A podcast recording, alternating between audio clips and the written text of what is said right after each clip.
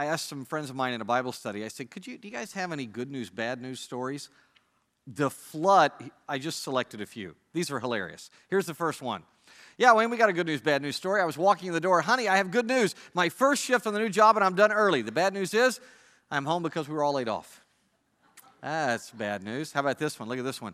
Picked up my wife from the airport. We've been trying to have a baby for a few months. She was flying to see me while I worked out of state. While driving out of the airport, she dropped this on me. Wife, good news, I'm pregnant, and holds up sonogram photo. Me, yay, looks at sonogram. Wait, what's that? That's the other one. I had to pull over before I had a wreck. Twins were the best thing that ever happened to us, but it was shocking at the time. Now get this one. Backstory I started a new business in another city about an hour away, had to commute because the apartment complex wouldn't release the last six months of the lease, even if they kept my deposit. So I was visiting my parents on Memorial Day weekend when I get a call. Business partner is on the phone. He says, I've got some good news and some bad news. Which do you want first? Well, the bad news, I said. Well, your apartment burned down. The good, you're out of your lease. so, those are awesome, but I've got one that's even better because it's written by God. You see, in the spirit of a good news, bad news story, God shares some of each for us. Proverbs 25 through 29, God shares with us some really, really bad news and some incredibly awesome good news. Uh, it starts with the bad news. The bad news is um, that my life, you ready for this? My life shows my true character. Ouch. That's the first thing you'll see in your notes, by the way. Open up the bulletin you got when you came in. Look inside your bulletin on the left hand side. You'll see the headline uh, My Life Shows My True Character. And oh man, that's bad news. Open your Bible to Proverbs 27.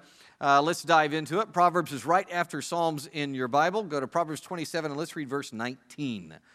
As water reflects the face, so the heart reflects the person. Now, the Hebrew word we translate heart is lev. Lev is a favorite term of Jewish writers. It means the immaterial aspects of humanity, everything about the person that is not physical. So it can be translated conscience, character, mind, heart, etc. In this context, Lev almost certainly means thoughts. So, with that in mind, in Lev, if you will, uh, look at what God is saying through Solomon. Look what he's saying.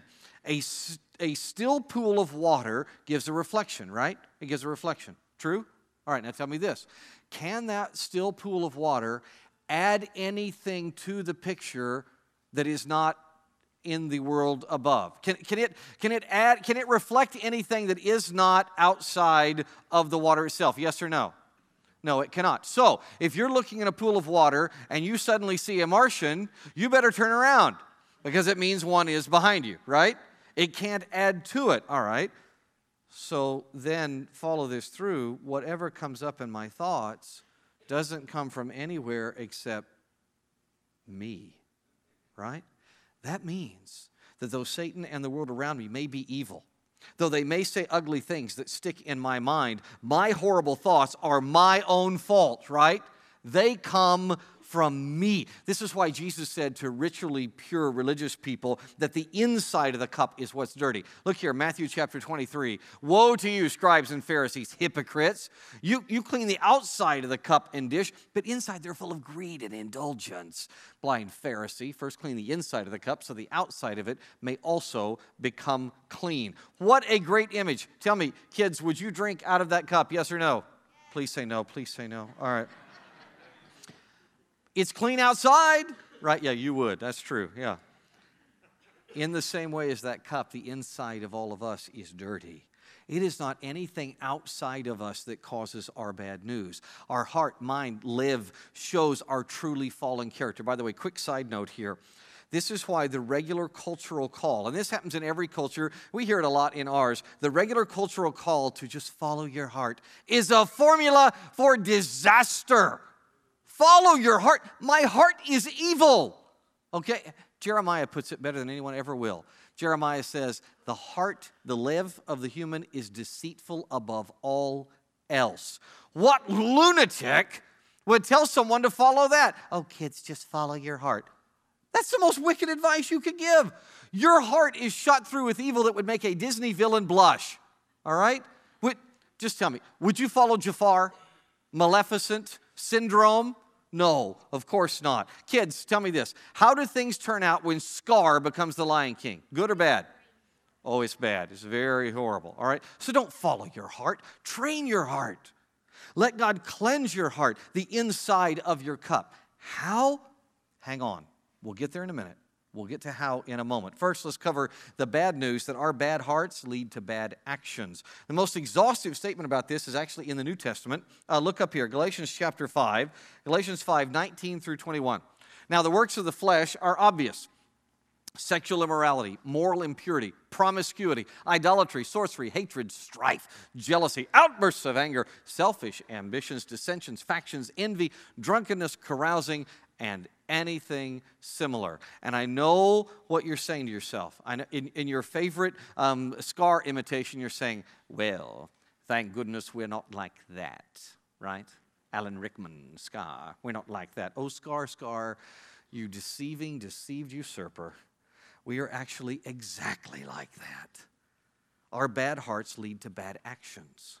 And, and Proverbs 25 to 29, which is Hezekiah's collection of Solomon's wisdom, 25 to 29 goes in depth into four particular evidences of our depravity. Okay, four particular things that shows we are just like that. We give in to evil, we're gluttons, we lose our temper, and we abandon family. Okay, quick note, just because I love you. This is about to get really, really convicting. So this is a perfect time to fake a stomach illness that came out of nowhere and just, excuse me, I, and just, I don't blame you. You should have had to go through it all week like I did. This is a, this is a beating. Just a warning. Don't say I didn't warn you. All right. Uh, we'll come back to chapter 27. All right, we'll come back there. Put a marker there, but go back a uh, page or two to the west in your Bible to Proverbs 25. Go to Proverbs 25 and let's read 25, 26. We're going to read a few verses in a row, starting with verse 26. A righteous person who yields to the wicked is like a muddied spring or a polluted well. We give in, we yield to evil. How useful is a polluted well? It's useless. Thousands of people die of dysentery every time a major water supply is contaminated. You, you have probably died yourself of dysentery as a character on the Oregon Trail, right? right? You, you drank water you shouldn't have. You have died of dysentery, right? A water source that is polluted, think this through a water source that is polluted is actually worse than no water at all. Do you know that? People, plants, animals, they, they can usually survive waiting for rain or for a healthy watering hole, but it is unthinkably horrible when supposedly life giving water brings death. So, righteous people, do you see the point? Christians, Christians made holy through faith in Jesus, you are indeed righteous. Hooray, that's true. You are springs, Jesus said, pouring out, bubbling out his living water until we give way to wickedness.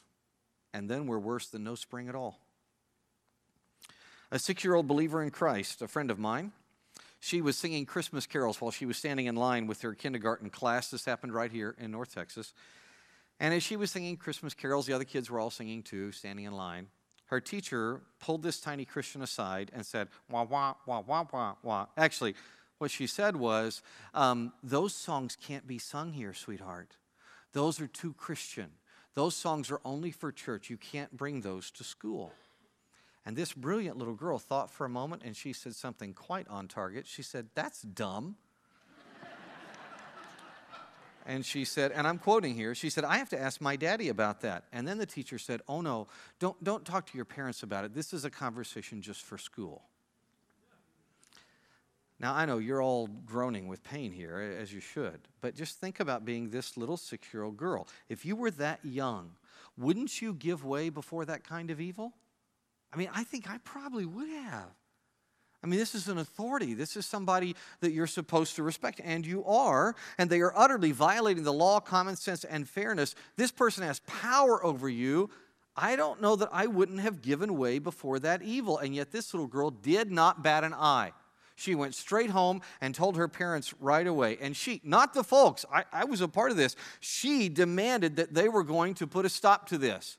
They called First Liberty Institute, they met with the constitutional attorney, and in very short order, they received an apology. Further, and this is brilliant, the wonderful school district sent a reminder to all of their district staff, reminding everyone students do not lose the First Amendment to the Constitution just because they walk onto a school campus. Now, the goal is not to seek trouble, the goal is not to be pugnacious. The goal is to stop being cowards who yield, cowards who are, who are more pansies than little six year old girls, cowards who change our messages or actions just because of wicked bullies in the world. Now, read the next verse, verse 27. It is not good to eat too much honey or to seek glory after glory. Add to that, if you would, Proverbs 27, verse 20. Sheol and Abaddon, Sheol is the Hebrew concept of the place of the dead, Abaddon is, is hell. Uh, Sheol and Abaddon are never satisfied, and people's eyes are never satisfied. The obvious truth is we are gluttons. Like death and hell, we always want more. These, right here, these are the greatest store cookies ever produced. These are Trader Joe's mini gingerbread men with white fudge icing. They are awesome. Absolutely incredible. I'd never had them before until a few years ago, four or five years ago. I was, uh, I was up here working late one night, and then suddenly I was startled out of typing by my stomach making an absolute racket. It was like a Winnie the Pooh episode. It was so loud. And I realized, you ever done this? I realized I've been working so hard, I hadn't eaten dinner, and then I realized I didn't even eat lunch either and I didn't have time to finish what I was doing, but I wandered down here to the kitchen. And there was a life group that had had their Christmas party, and they had left uh, a bunch of food out for the church staff with a note saying, Here you go, hope you guys enjoy this. By the way, I don't know if you know this, church staff are like the animals at a national park. We'll eat whatever people throw at us, uh, and you probably shouldn't feed us. But anyway, there was this there was this one box, unopened box of these. I thought, oh, I've never had those. The gingerbread men. They, I, I, I don't know if they're any good, but hey, at least make my stomach stop rumbling. So I took them and I went back to my office. when I came to, I'm not kidding. I don't know how much time had passed. When I came to, half of the box was gone. Now, listen, that's not gluttony. That is not gluttony. That is an understandable reaction to hunger and to food that is laced with some kind of addictive chemical, okay? That's appropriate. The gluttony came when I set the box down finally and I went back to, to writing and then I stopped, and stomach's no longer rumbling. I stopped and I opened the box and ate three more handfuls of the cookies. That, my friends, is gluttony. And it's not just about food. We're greedy, we're greedy about money, we're greedy about sex. Look at our text, we're greedy about glory, right? Sometimes when I post a social media note, I will uh, I'll go back later and I will um, I'll look I'll look and uh, pray for all those people who liked it. I'll, I'll, I'll, pull up the list and I'll look at it and I use it. It's, it's a redemptive thing for me. I, I use media and I, I pray for every one of those people who took the time to like that, that post. But other times, I do, I do not pray. I intend to. I intend to as I click on it. But I realize as I'm looking through the likes that I'm just basking in glory after glory.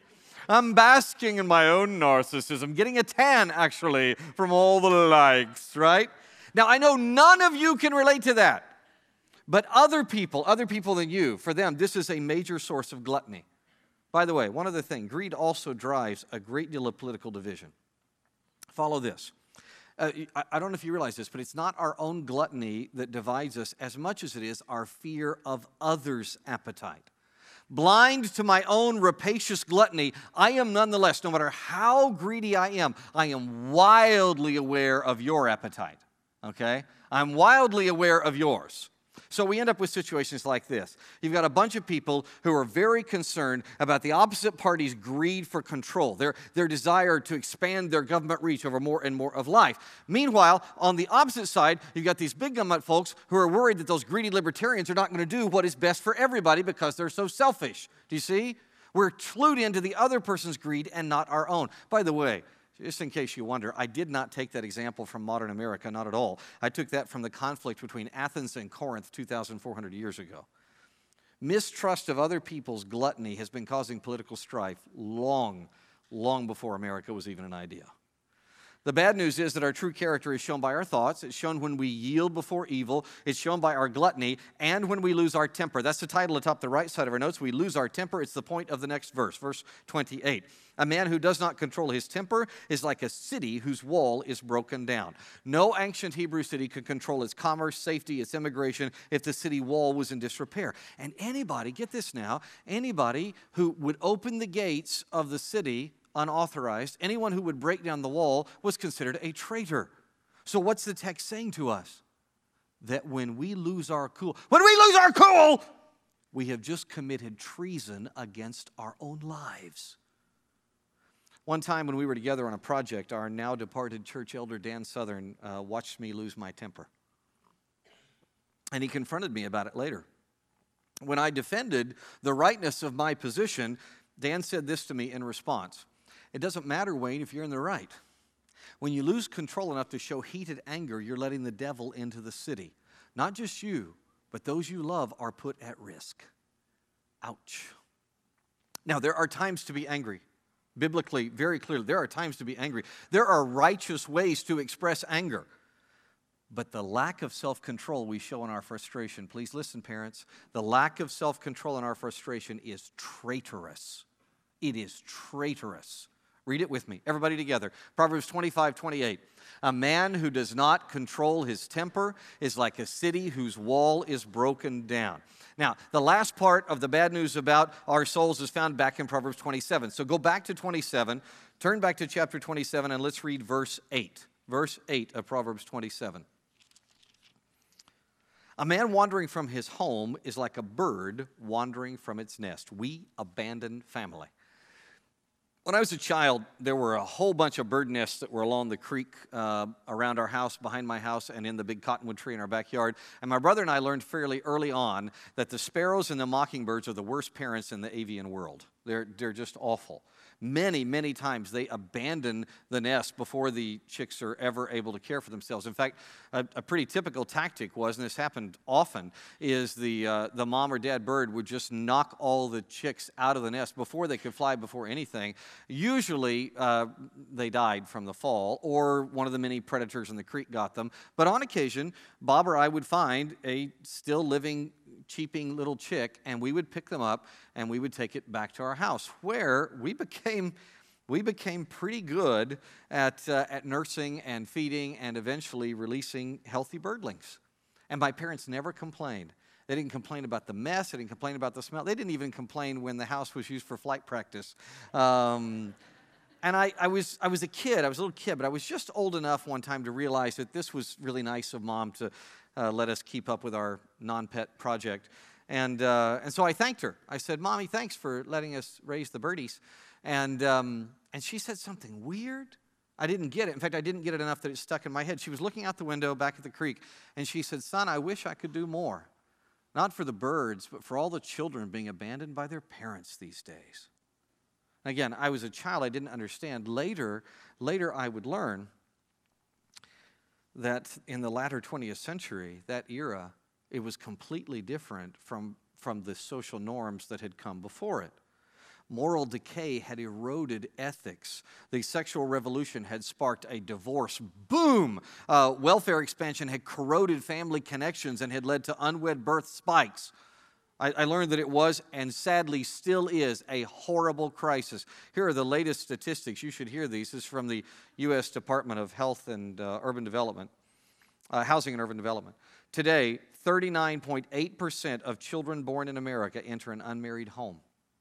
39.8% of children enter an unmarried home. Significant but unverifiable numbers of those kids see the remaining parent in and out of sexual relationships, which makes the child feel insecure and abandoned get this, about 30%, it's slightly above 30%, of those born into a married home will see their parents divorce. And those who suffer parental divorce is the saddest part of all. Those who suffer a parental divorce have a greater than 50% chance to endure it again. The bad news is that it's a culture we have greatly abandoned the family. We're mockingbirds and sparrows. And it's not just something other people do. It's not just philanderers and bar hoppers who abandon their family. You and I do it as well. We're just, we're just more sneaky about it.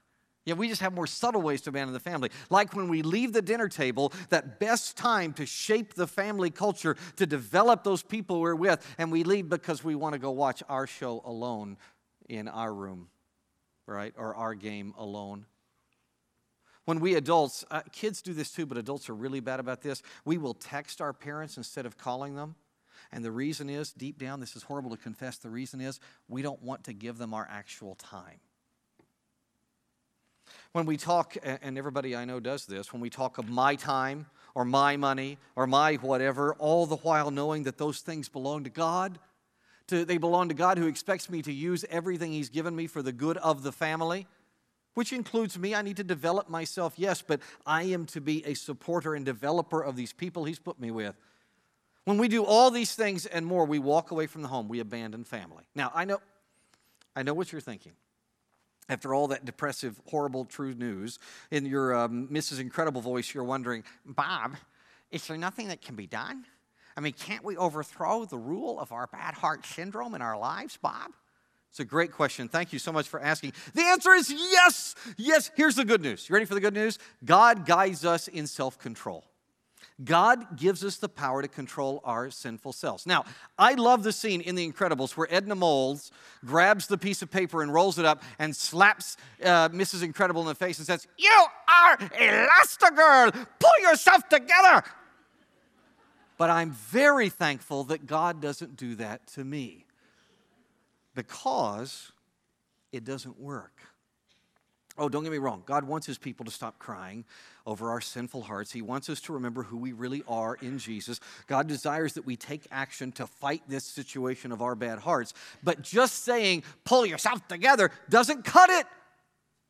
You pull all the pieces of a flawed heart together, it's still flawed. It is only through reliance upon God that we can find real self control. Doing it transforms one's life, but it must, listen, it must be done God's way. Flip over to Proverbs 29. Last time I'm going to make you turn today. Go to Proverbs chapter 29 and let's learn about God's way of empowering us to control the evil human heart.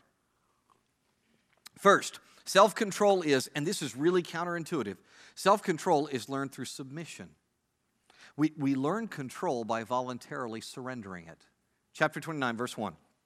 One who becomes stiff necked. Um, in, in the Bible, stiff necked means uh, it's not just pride. It's somebody who is, who is prideful and set and he is not open to input. Okay, stiff necked means I will not accept anything from anyone else. Okay, that's, that's what stiff necked means. Okay, so one who becomes stiff necked after many reprimands will be shattered instantly, beyond recovery. We must learn to yield we must learn to learn because the truth is we can't pull ourselves together. We need this new heart that only God's Spirit can provide. More on that in a moment. And even those of us, even those of us who have renewed hearts through faith in Jesus, we need training. We need training and practices that make permanent. We've got to establish regular practices that give us input and conviction and reprimand. We've got to train ourselves to listen, not be stiff-necked toward input. How many of you served in the U.S. military? Raise your hand if you served in the military. Keep your hand up really high, please. Raise your hand in the U.S. military. Okay, keep your hand up if. Keep your hand up if. You emerged from that experience with more self-control, more discipline Wow, every hand stayed up. Okay, thank you. Isn't that odd? You see, that seems strange to me because on the surface, military training appears to have very little to do with self control. It's about being controlled by others, right? I mean, you're told everything what to do, when to do it, how to do it, how you did it wrong. And yet, for some reason, military personnel emerge from that outside control with a great deal more inner control. The same is true of sports teams, by the way, and, and art and academic uh, competitors. The reason is clear in our text. Look at the text. When we put ourselves in a position to be beaten down with rebukes, it makes us stronger internally. When we bow up, pridefully nursing the pain of our wicked hearts, well, we actually become more fragile. When we refuse conviction and stiffen our necks to prove that we've got it all together, we, just, we merely make the eventual breakdown worse. We shatter, right? Taking correction provides us with, with long term success. Submission makes us stronger. And this is a very serious concern for parenting in the Western world. Listen, children who are raised as delicate, independent little snowflakes who cannot handle reproof, they actually get more fragile as life goes on, not less. That, that, not le- that protection doesn't help them. That's why Hezekiah's men who were copying Solomon's wisdom added these verses. Look at verse 15. They copied this one A rod of correction imparts wisdom, but a youth left to himself is a disgrace to his mother. Verse 17 Discipline your son, it will bring you peace of mind and give you delight. My all time favorite uh, commentary on this is from the brilliant cartoonist Bill Amend. Look at his Foxtrot uh, cartoon. Jason goes up to his mom and says, Are you familiar with the adage, spare the rod, spoil the child? I am. Well, it seems to me that since you and dad have never once hit me with a rod, I should be a lot more spoiled than I am. You can correct this by buying me every video game I ask for. And I'd like my own computer with a 30 inch LCD monitor, and I think my allowance should be $100 a week. Maybe we've been saving the rod for the right moment. Okay, okay, $50 a week, all right? Unless you want your kid to be shattered, you must teach them submission now. They must, they must see and imitate your submission to God, how you submit to God even about the things you don't want to do. They must learn to yield to teachers and civic authorities and parents and etc. And and like the little girl we talked about earlier, they've got to know how to disobey authority when it commands violation of scripture. And when that kid inevitably rebels, and they all do in some way or another, painful chastisement is necessary, not abuse, Chastisement is necessary. I know this is hard. I know this is hard for a parent. I struggled with it too. It seems compassionate to soften the blow of all criticism, to stand in the way of your kid, to always say, How beautiful and perfect you little sweetheart, you did how perfect, perfect, right? But deep down, if you do that, that means you hate that kid. I'm totally serious. If you know, as you do, that instantaneous shattering and disgrace are certain for a person who has not learned submissive self control, then protecting someone from discipline is an act of malice. One more note on learning self control through submission. You can't excuse lack of yielding to God because of the culture around you, whether it's good or bad. Look, at the context around Proverbs 21. Look, this is fascinating. Can we read verse 1, right? Uh, Proverbs 29, verse 1. Now look at the verse before it. When the wicked rise to power, people go into hiding. But when the wicked perish, the righteous thrive. Now look at the verse after it. When the righteous thrive, the people rejoice. When the wicked, wicked rule, the people groan. And right in the middle, a man who remains stiff necked after many rebukes will suddenly be destroyed without remedy. This is a type of writing or editing called an inclusio, okay? You've, you've, got bookend statements that give context and, and highlight the central point. Notice it doesn't matter if everything around you is wicked. That's terrible, but it doesn't change the individual responsibility to learn through submission we can learn from God even in the nastiest possible culture. And conversely, just because times are good, that doesn't excuse laziness in our growth. Good or bad surroundings don't change the need to learn self control through submission. All God's people said, Amen. The good news is that for the one who yields, God guides in self control. Here's more good news. More good news. Self control won't take the bait. You can actually you can actually not take the bait of sin. This is a big part of chapter 29. Let's read a bunch of verses, uh, starting with verse 3. A man who loves wisdom brings joy to his father, but one who consorts with prostitutes destroys his wealth. Go down to verse 8. Mockers inflame a city, but the wise one turns away anger. Verse 11. A fool gives full vent to his anger, but a wise man holds it in check. And now, similar theme, verse 20. Do you see a man who speaks too soon? There's more hope for a fool than him. The learner, that is the person who, who loves wisdom, doesn't act stupidly. He or she can overcome basic human tendencies. She doesn't take the bait. For example, a massive theme early in Proverbs is the wickedness of consorting with prostitutes. By the way, the reason Proverbs hates it so much is it destroys.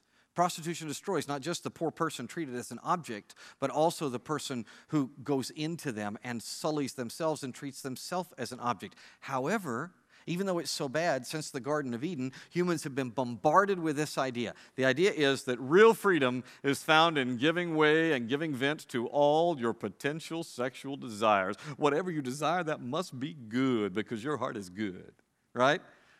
In our day, Hollywood, this is weird. In our day, Hollywood even says that there, there's no way, it is impossible to control sexual impulses. That's what, that's what we're taught all the time. Hollywood's wrong. It is not only possible to redirect and control sexual desires, it is good to do so. Look at the text. It brings wisdom to you and joy to your family. Same thing's true of the impulse toward anger, this mocking ugliness that we see in human communication. The wise, the person who has learned to live skillfully, turns away anger. He doesn't give full vent to his wrath. And yes, this applies to watching sports. It does. Bill Cowher was a Super Bowl winning coach. He was on top of his profession when he just suddenly quit. Just suddenly quit. Coach Cowher quit. In a fascinating interview with CBS, uh, Bill Cowher explained why he walked away from the Pittsburgh Steelers, the team he coached. He said, My whole family was together watching us, the Steelers, play on TV. The camera zoomed in on me at one point, and there was no mistaking the profanity coming out of my mouth or the murder in my eyes. Remember how he used to lock his jaw, just murder in his eyes? My aunts were shocked my family was embarrassed. They know who I really am as a Christian, but I had lost self control. Close quote. So, coach stepped away, and he chose to step away and relearn submission, to get good at rejecting the temptation to just let loose like a drunken sailor. What about us? What do you need to step away from so you can stop taking the bait to mock and snipe and be angry? Some of us need to adjust friendships we have. Others, others probably need to change situations. Likely, many need to shut down social media. What is it for you? And how many of us, look at verse 20, how many of us are tempted by the bait in verse 20 of speaking too soon? Raise your hand if you're a chronic interrupter. It, that was awesome. That was fantastic. Her hand went up before I was finished with the sentence, which is just genius. Um, Okay, hands down. Here's some good news. For you interrupters, here's some good news. The good news is some studies indicate that interrupters are often of above average intelligence. But there's bad news as well. Almost all interrupters, and this is according to two different studies I read, almost all interrupters think they're more intelligent than anyone else in the conversation. And that explains why God says that fools have more hope. Because when I think I know it all, when I believe that what I have to say is more important than honoring someone else, I lack the submissive mindset needed for self control. I'm worse than a fool. So when I find that I'm taking the bait, whether it's sexually or personally, with anger, with interpersonally interrupting, I need to step away.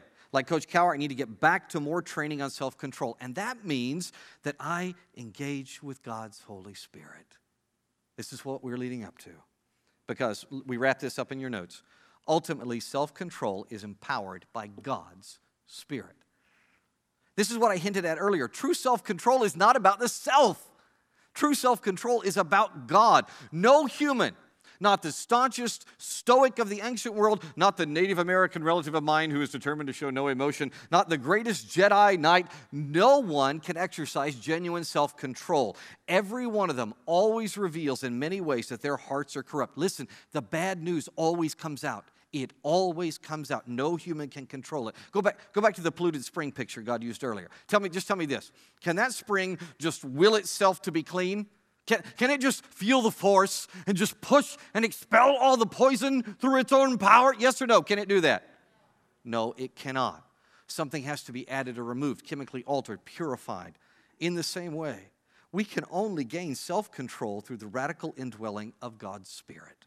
Look, look here. Galatians chapter 5, the passage we read earlier, we read about the deeds of the flesh. Well, it goes on and says this. But the fruit of the Spirit is, if you know them, you can read it with me love, joy, peace, patience, kindness, goodness, faith or faithfulness, gentleness, self control.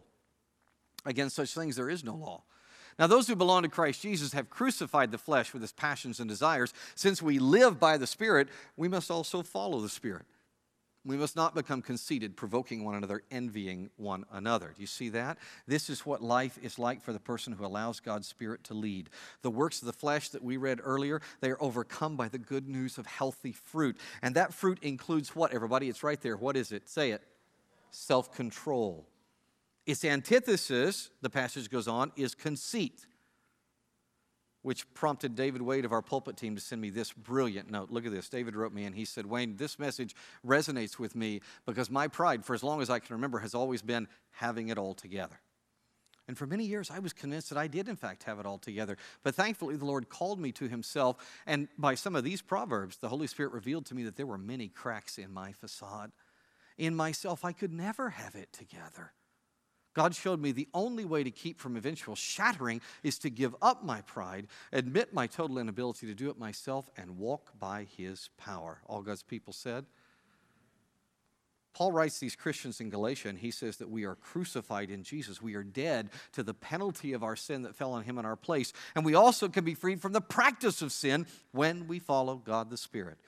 Since the Spirit raises us to new life, we should also follow Him in that life. Which takes me to another great note I received this week. Um, our former church missionary, Dan Bolin, is now retired. Uh, Dan uh, moved to be close to the grandson. He and Kay moved to Washington, D.C., very, very crowded inner part of Arlington, Virginia. Thankfully, Dan, who is a country boy, gets out in the country for walks just about every day. And he recently wrote the story I put in your notes, or at least most of it I put in your notes. Uh, Dan writes this The forest trails of Arlington, Virginia provide a delightful sanctuary from our densely populated urban surroundings. Most mornings, Kay and I walk, talk, and pray our way over miles of trails that follow streams and dissect parks, encountering countless squirrels, occasional deer, and a rare fox along the way. One morning, voices behind us broke the early morning stillness. As they gained on us, the conversation became more intriguing. Small step down, loose gravel, people ahead, stay left. As the joggers edged past, we exchanged hellos and noticed a small white strap held by both ladies. One jogger could see, the other was blind. Together, they ran the trail connected by that small white strap and an obvious commitment to one another. Now, Dan goes on. Isaiah records God's commitment to all of us who are on life's journey and need help seeing more clearly. Isaiah 42 I will lead the blind by ways they've not known.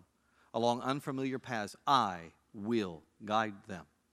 You may be walking an unfamiliar road at work, navigating relationships between family or friends, steering through financial or medical issues, and cannot see a safe pathway ahead. Whatever your path, remember, stay close to the guide who is committed to travel with you every step of the way. Christian, do you want the good news of self control in your life? Yes or no? Do you want the good news of self control in your life? Do you? Then make every effort to follow God's Spirit. Every effort to follow God's Spirit. Let me just give you a few ways the Bible teaches us to do this. There, there are many. I've just pulled out a few that I think may be the most germane to us. Be still. No noise. No background music, no work, no media. Just be still. Make time to be quiet before God. It's one of the things Scripture commands that we do very little. Listen to Scripture. Study. Look at Scripture. That's how the Spirit speaks to us, is through His Word. Pray.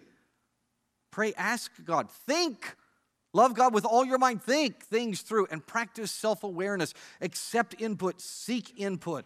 These disciplines really help the Christian. They help the Christian gain self control, not because of ourself, but because of God the Spirit. All God's people said, now, one last thing. I know that brings a question to your mind. I'm sure it does. In your uh, Frozone accent, you're, you're, you're wondering, what about the non Christian? Where is his super suit? He doesn't. Don't you love that? Where is my super suit? I am the greatest good you will ever. That's awesome. Love that. The non Christian doesn't have God's Spirit, so what good does working on self control do him? It's a great question. Thank you for asking. Listen, here's the point of all the bad news even for the non Christian that you know, even for the one who's here studying with me that is not a believer in Christ, here's the, here's the good news in the bad news. It shows the need that you have for salvation beyond yourself. You see, when I try to practice self control on my own and I inevitably fail, then I realize that I need something, someone beyond me. And that need is wonderfully met in Jesus, God the Son. That is the great good news. Let's respond to that good news. Pray with me, please. Lord, I pray for anybody studying with me that has never trusted Jesus that you will that you will draw them to you right now. Listen, folks, Jesus is he is fully God the Son, but he came to this earth so that he could pay the penalty for your sin and mine. He died on the cross so that we could be removed from the penalty of sin if we trust Him, if we believe on Jesus. And then He rose from the dead so that He could come back. There is another advent of Jesus, just as the Bible promises. And He rose from the dead so that we could have the power of His Holy Spirit. That's why He left, so that we would have the power of the Spirit, so we could have real self control and he rose from the dead so that everyone who believes on him could have everlasting life. Trust him right now. Just tell God that you trust Jesus. You believe him as your Savior. Raise your hand if you just trusted Jesus. Everybody else is still praying. I want to rejoice with you. Good. Amen. Father, I pray for all these Christians here for all of us that we will, Lord, let me put it this way. I pray you convict our socks off that we are smitten by this, especially all of these people who have been Christians a long time, which is wonderful. But see, there's this problem, Lord. We, we start thinking that the reason life is going well, the reason things are doing well is because of us. Because we, we've developed these disciplines, which are good, they're often biblical, and we think that it's because of our self control. And we've forgotten, we've forgotten that there is no human self control, it is only God control. And I pray you will break us and bring us back to where we need to be, which is trusting you. And I pray this in the name of the Father, and the Son, and the Holy Spirit. Amen.